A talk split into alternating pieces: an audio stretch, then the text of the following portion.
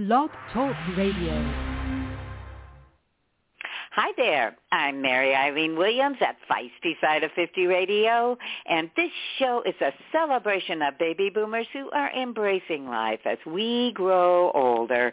And one way to celebrate life is by sharing books with our middle grade grandchildren, especially those that are highly entertaining and adventurous, and that's where today's guest comes in. B.B. Alston hails from South Carolina and confesses to being a big fan of sugary treats, but in addition to his sweet tooth, B.B. is one heck of a writer. In fact, with his very first novel, he became both a New York Times best-selling author as well as an international best-selling author.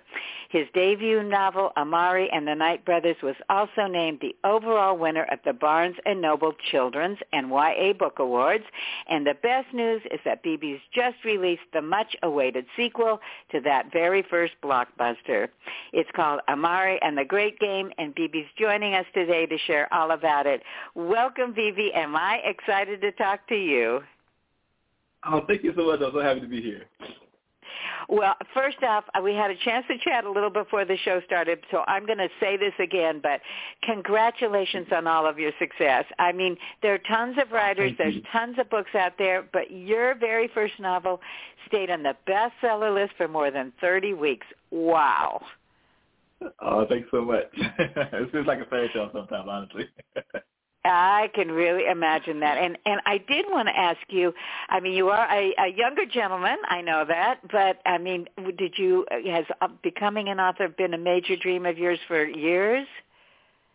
yeah, so I actually started way back in the eighth grade. I used to write these really, really corny um, um, uh, uh, horror horror stories with my classmates, and it would always be like a field trip that went terribly wrong, where like the bus crashed into the woods, and we had to now we had to escape from like zombies and vampires, and like my classmates would all gather around and see who made it to the end, and um, you know just seeing how excited they got, it kind of you know, it made me excited about writing, and then I just kind of kept it going from there. Um, yeah, so yeah, that's where it started.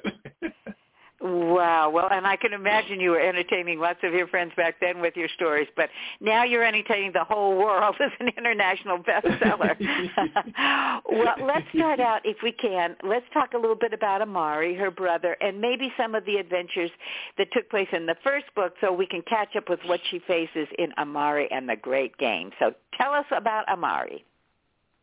Okay, so Amari is, is a, she starts off in the, in the first book. She's a 12 year old inner city kid who's desperate to find her missing older brother, and she she, she manages to find out that he worked for this uh, this secret agency, and so and they have a summer camp, and so she goes there in the summer and finds out that it's the Bureau of Supernatural Affairs, where and um where they kind of where she kind of learns that supernatural creatures from myths and legends like vampires and zombies and stuff and all that kind of stuff they're real and they're living among us. So you might have a witch as your neighbor, or maybe your mailman secretly a werewolf that kind of thing. And so, um, so she, she she she goes there. She beats the bad guy.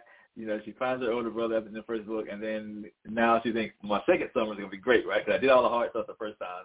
But of course, there's a new mystery and there's new things, new challenges, and I'm I'm hoping readers will get excited about the new characters and and seeing what happens with the old characters and how they progress.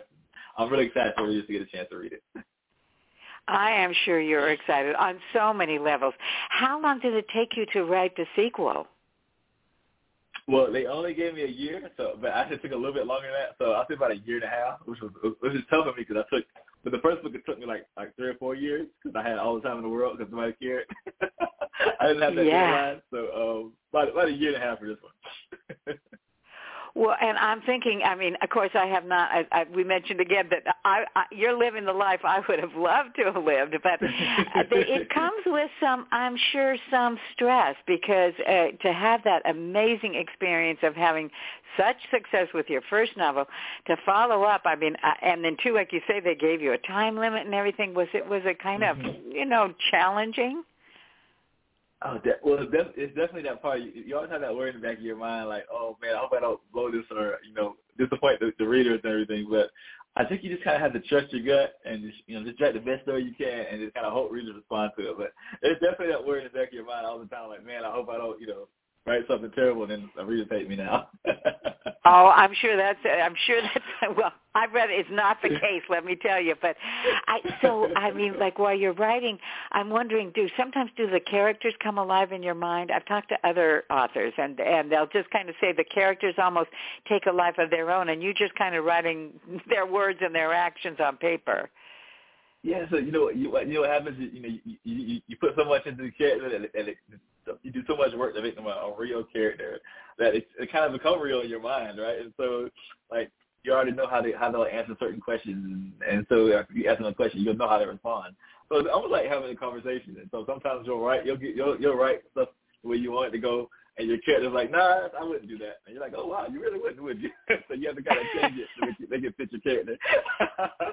so the characters kind of tell you what they want you to write. That's great. Yeah, exactly well, and I want to say too, of course, you are a great storyteller, as everybody knows now that you, you know, have enjoyed all this success. But I think you also, well, not I think, I know you also weave important social and cultural messages into your work. I mean, poverty, race, other issues that surround social justice that are so important for us to help our, our grandchildren understand. So, tell us how you wove those some of these more important issues and, and things into your stories. Oh, sure. So I think you know when you have a story that's so like so kind of fantastic and and make believe and so magical, you're gonna have to have, have, have something like realistic for your readers to kind of grip onto and have a and kind of relate to. And so um, I, I, I chose to put like um, like social like social issues in there, like uh, maybe like race and class, you know, things that really affect real real kids and real and uh, real students. And so um, just so you know, you can get the message that uh, even somebody might look different than you or they think different than you or feel different than you there's still there's still no excuse to be mean to that person or kind of exclude them. And I, I always want my message of the book to be kind to other people, and so I think if that message can get out to readers, especially young readers, um, I think that's so important. I, I feel like I've done a success if, if a reader gets that message. Oh, BB. Well, that I think really, I mean, and two, at that age, um, you know, they're experiencing life. They're doing all these things. It's, uh, like I said, I think it's so important. As a grandmother, I'm speaking from experience, you know, that, that these kinds of ideas and thoughts are given to our grandchildren and they have an understanding of, like you say, being kind and understanding other people. So I, I applaud you for that too. Uh, and I, I wanted to say too, I'm sure, I mean, you've been getting rave reviews. You're having huge huge success, which is exciting. But tell us about have you gotten uh, feedback some, from some of your younger readers? Because that you know critics are one thing, but your readers must be another. Oh yeah, so I get I get tons of like messages on like especially especially Instagram. That seems to be the favorite Instagram messages. Uh, they'll you know they'll, they'll tell me to say what they what, what they loved about it, and they'll definitely tell you the, the parts that they didn't like. so uh, sometimes they give you right they give you writing tips like that. They, they, they have no filter. They'll let you know exactly how they feel. That's what I love about them. Um, you know, with, with adults, you know, they kind of they might they might sugarcoat something or they might kind of tell you what you want to hear, but kids are definitely they'll tell you exactly what they feel, and I love that about them.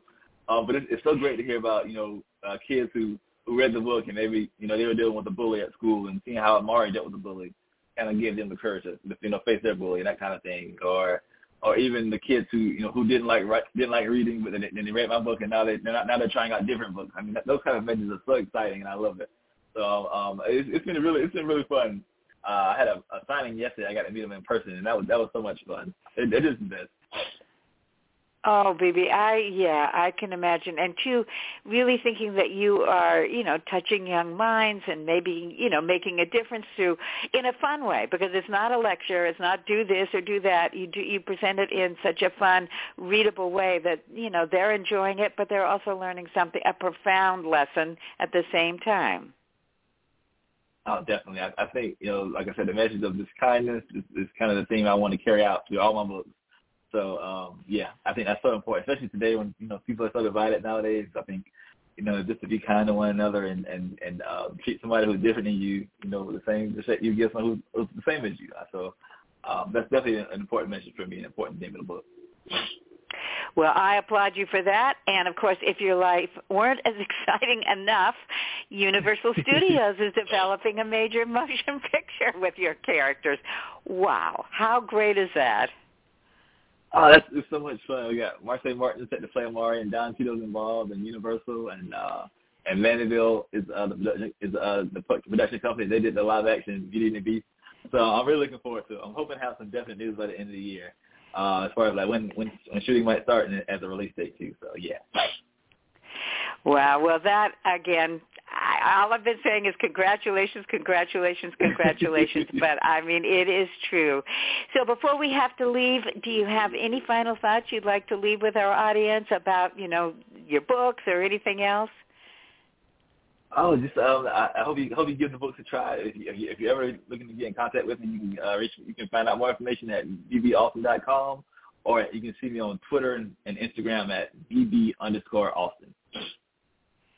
Well, thank you, BB, for your time, uh, uh, your wonderful energy, your creativity, your so humor, and sharing this important message because it's wrapped in a delightful story. And I know uh, grandparents will enjoy reading it as well as their grandchildren, but I'm for sure giving it to my granddaughter. So thanks again, BB. Oh, and for all of you listeners so out there, make sure to check out both of BB's books. Uh, they're going to give your grandchildren and you too many hours of reading pleasure and lots of adventures to share. So until next time, this is Mary Eileen Williams at Feisty Side of 50 Radio, and I'll catch you later. Bye-bye.